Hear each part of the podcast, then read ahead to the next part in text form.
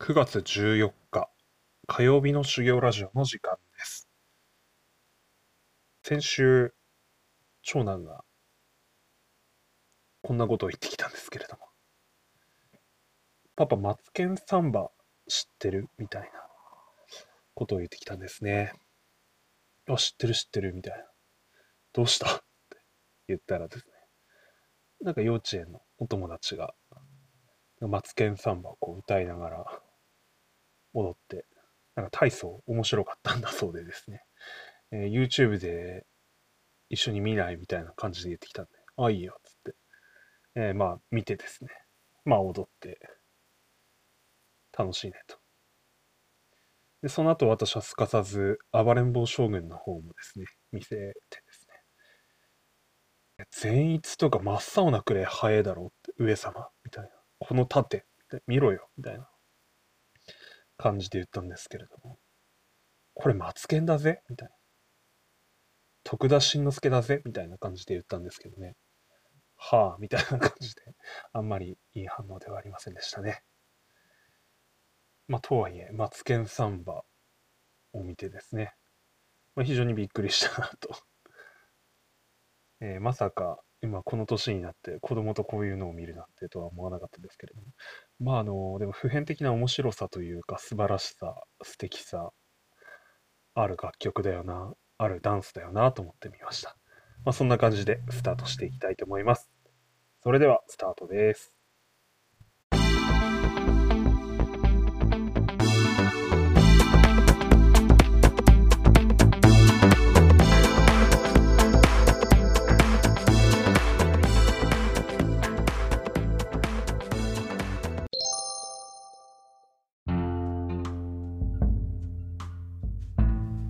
皆さんお疲れ様です。修行ラジオ、今日もハートフルに話す練習をしていきたいと思います。まあ、冒頭ハートフルなんて言いましたけれども、ちょっと今日というか最近なんかニュースを見ていてですね、うーんとかって思いながら考えたりしていることがあるので、ちょっとまあ記録しておこうかなと思います。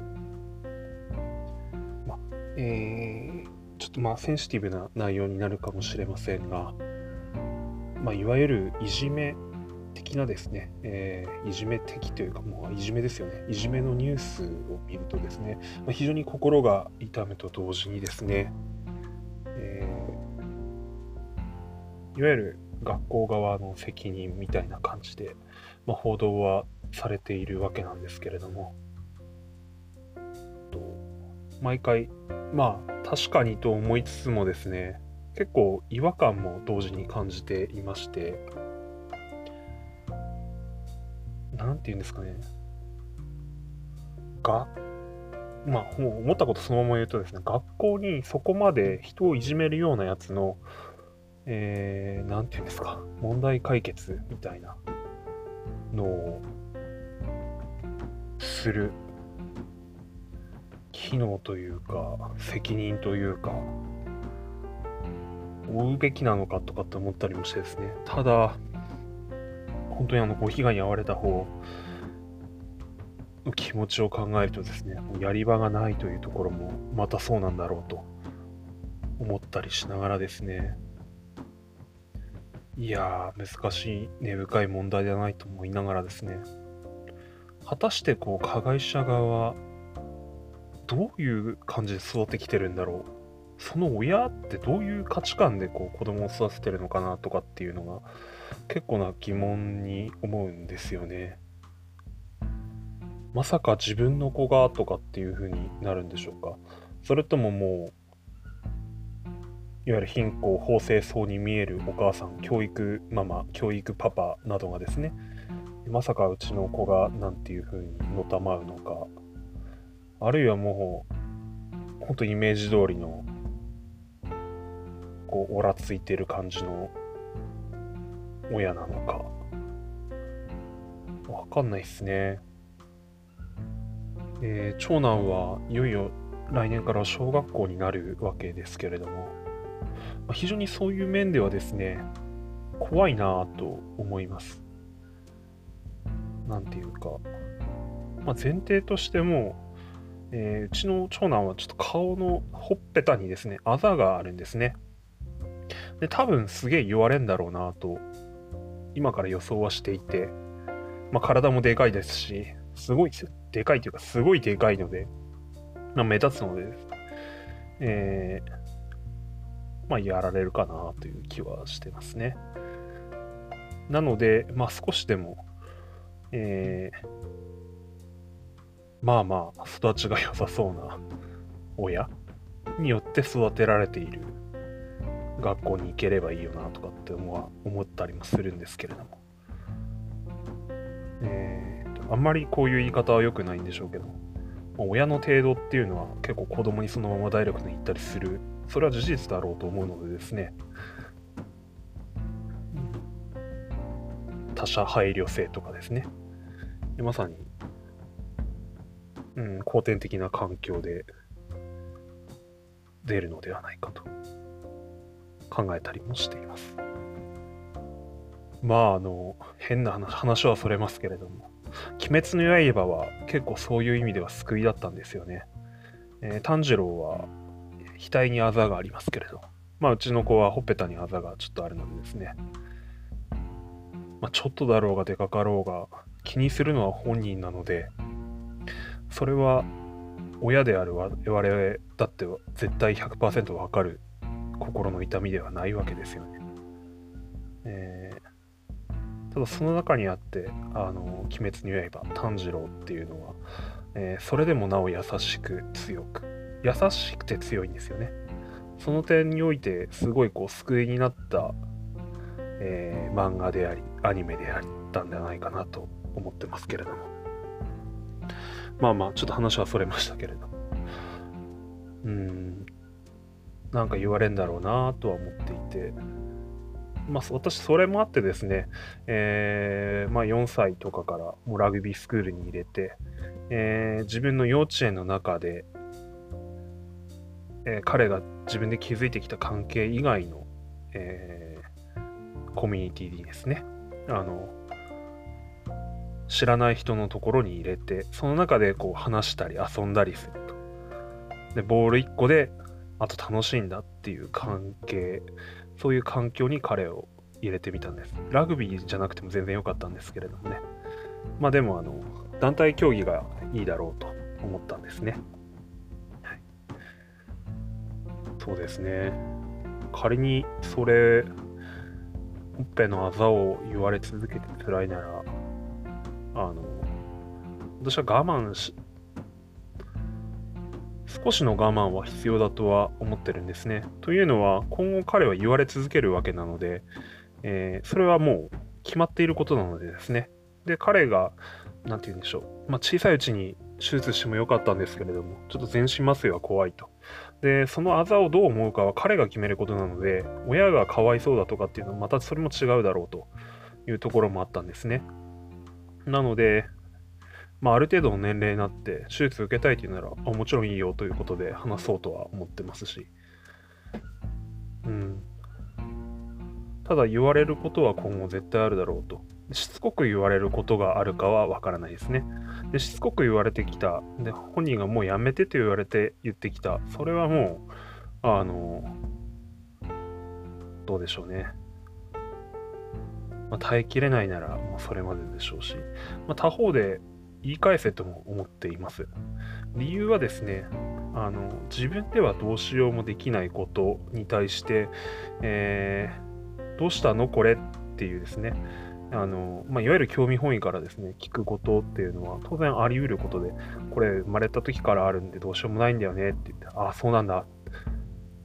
ごめんね、聞いちゃってって、それで会話終わって、あと一緒に遊んでる。まあ、これ一番いい話ではあるんですけれども。で、そういった悪気のないことに対して、うるさいとかっていうのはですね、それはまた違うだろうと思うのでですね、うちの子としてですね。だから、こうこうこういう理由なんだっていう話を、えー、答える、答え方っていうのは、あの、ちゃんと話さないといけないなと思ってますし。えー、うちの妻とかは、えー、大好きマークなんていう名前を言ってですね、えー、まあ、そうやって幼稚園の中では彼は、やってるようで、まあ、幸い幼稚園の中ではですね、あの特にそれを指摘されることもなく、彼はのびのびと、えー、したいことをして楽しんでいるわけではありますけれども、非常に優しくて、えー、まあ、協調性がそんなあるとは思わないですけど、ただひたすら優しい子には今のところ育ってくれてるなとは思ってます。何より嬉しいことです。はい。そうですね。で、あ話がまたそれたような気がします。すごい、やめてくれと言ってもなお責めるような、ちょっと私からすると頭の悪い育て方をさてさ、えー、残念ながらされちゃった子供たちに対しては、えー、場合によっては私はですね、えー、子供に対しては、えー、言わなきゃいけないだろうと。まず逃げなさいと。で、逃げてもなおやってきたら、やっちゃっていいよっていう話ですよね。あの、いじめチックな暴力チックなものだったら普通にやり返したって構わないんだぜっていうところはですね、えー、実は私はそういうちょっと狂気じみたところが実は持ってます、えー、これは自分の父親とかにもよく言われてたんですけれどもお前は体がでかいからでもぼーっとしてるしあの鼻も鼻炎で悪かったんでですね、えー、まあ、口で息吸ってるような感じだから口開けて見えるだろうとちょっとバカそうに見えんのよとなんで、いじめられっかもな、お前、みたいな。で、あの、大半の人は何もしてこないと。おめえ優しいしな、みたいな。だから仲良くしたらいいよと。で、それでもなおやってくるやつとか、わけわかんねえやついたら、まず逃げろと。そいつらは不良だからと。で、来たら、おめえ、もうボコボコにしちまえと 言われててですね。で、大丈夫。頭下げに行ってやるから。なぜなら、俺も不良だからよ、みたいな感じでですね。まあ、うちの父親はそういう感じの人でした。なんぼでも頭下げてやるよと。まず逃げろと。で、それでもやってくんだったらもうボコボコにしろみたいな。で、私は 昔小6の時それでですね、文字通りボコボコにしたことがあってですね、あの、それ以来あの、あの、やべえやつっていうレッテルが 貼られたこともあったんですけれども、ただですね、まあ、暴力は今のところは良くないので、ただそういう狂気じみたところですね、これ以上は譲らねえんだっていうところは、まあ、必要なのかなとは思ってます。ただですね、その思いを準備させておくと同時に、その思いを発動させてはいけないとは思っていて、えー、なので子供にはですね、あの、もう辛いんだったらすぐ言ってこいよと。で、え父さん学校でもいいし、その親に直接言ってやるわと。学校の先生、多分なかなかトラブル対処難しいだろうしと。で、別にその学校にいる必要もないしと。いうことはちゃんと伝えてあげないといけないかなと思ってますね。うん。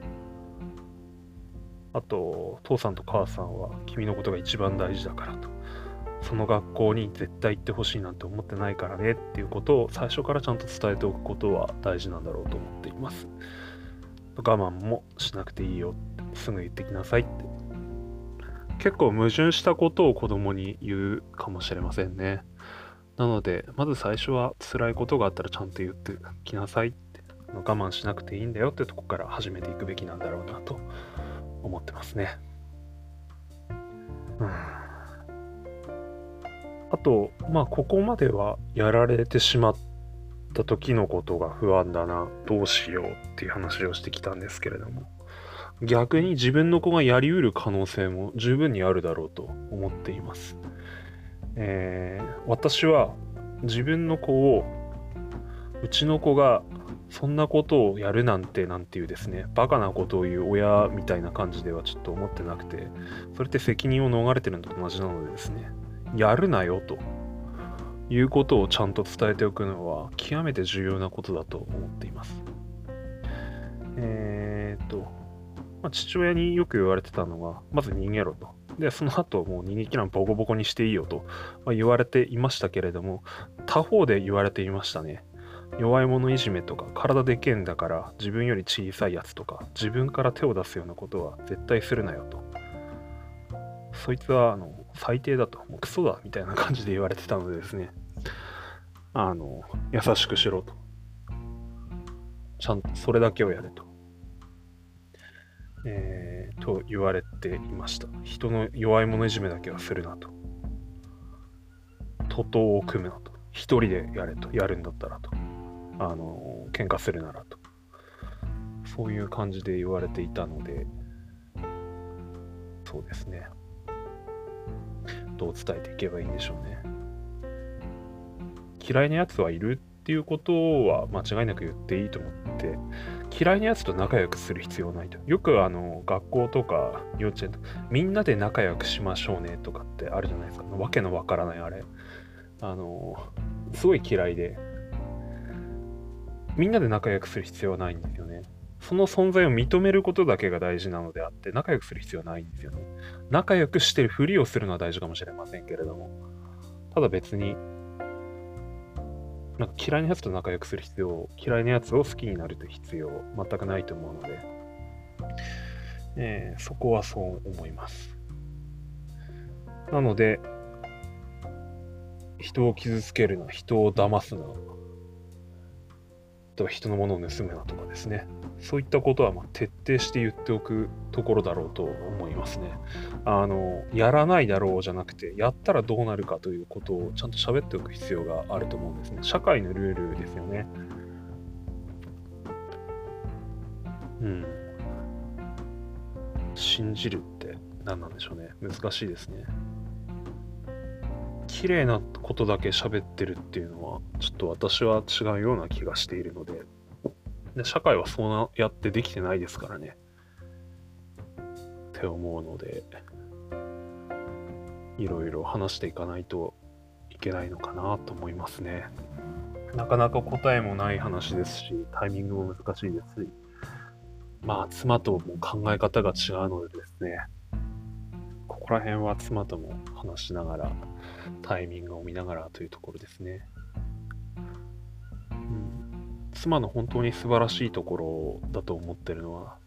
えー、割とこう世界がクリアでこう明るくて白いものだというふうに認識して、えー、生きてきたのが妻だと思います。それは素晴らしいことで彼女の周り家庭がそういうものであったでしょうし彼女の周りの友人とかですね、そういうことが、そういうもそういう素晴らしい方たちで構成されていたのが極めて大きいことだったろうと思います。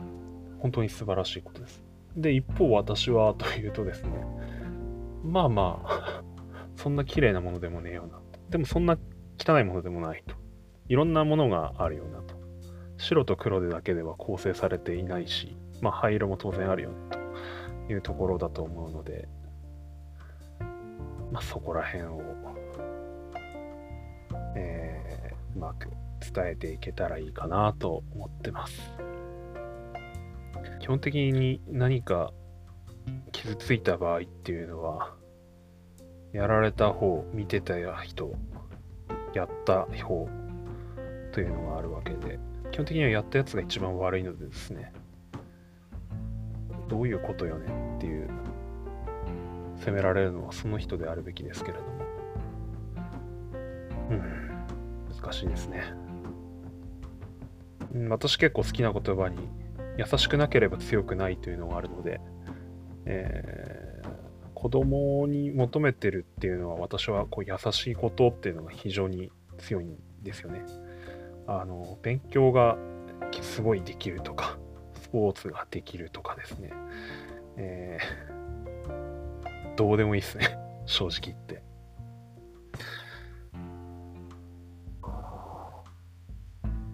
人に対して優しいこと、礼儀正しいこと、まあ、時間を守ることですか。まあ、この3つが極めて重要だろうと思っています。えー、そこをベースにしておいて、そこから乗ってくるだろうなと思っているのでですね、うん、あと頭いいとか運動ができるとかですねそっちありきではないのでですね結局人とのつながりなくしては人間は生きていけないはずなので多分それは本質的なこう人間の営みのところだと思うんですね。えー、であるならば優しい方がいいだろうと。みんなに優しい必要はちょっとないとは思っていて、私はそれができるのはま成人レベルだと思うのでですね、あのそんな人は稀にしかいないので、好きな人、自分が大事にしようと思った人に対して優しくできる、そういう子に育ってほしいなと思ってます。でそのためにどうしていくのかっていうところを、えー、一緒に考えながら、えー、生きていきたいなと思います。あとは信じすぎないってことですね。自分が育てているんだから自分の子供が加害者に方には回らないなどというですね。そういうことでみんなドツボにはまってってるわけですから。何をしてはいけないのかということ何をしたらどうなるのか。というところですね。何回も再三言ってあれですけど、まあ、そこら辺をこうソフトに話し合いながらですねやっていけたらいいのかもしれません。まあ、答えはないですけれども、まあ、悩みながらやっていきたいなと思います。そんなこんなで今日は終わろうと思います。なんか、マツケンサンバの話から入って、あんまハートフルなのか何なのかという話になっちゃいましたけれども、まあ、最近こんなことを思ったということでですね、記録しておきました。はい。それでは最後まで聞いてくださった方おられましたら、どうもありがとうございました。失礼します。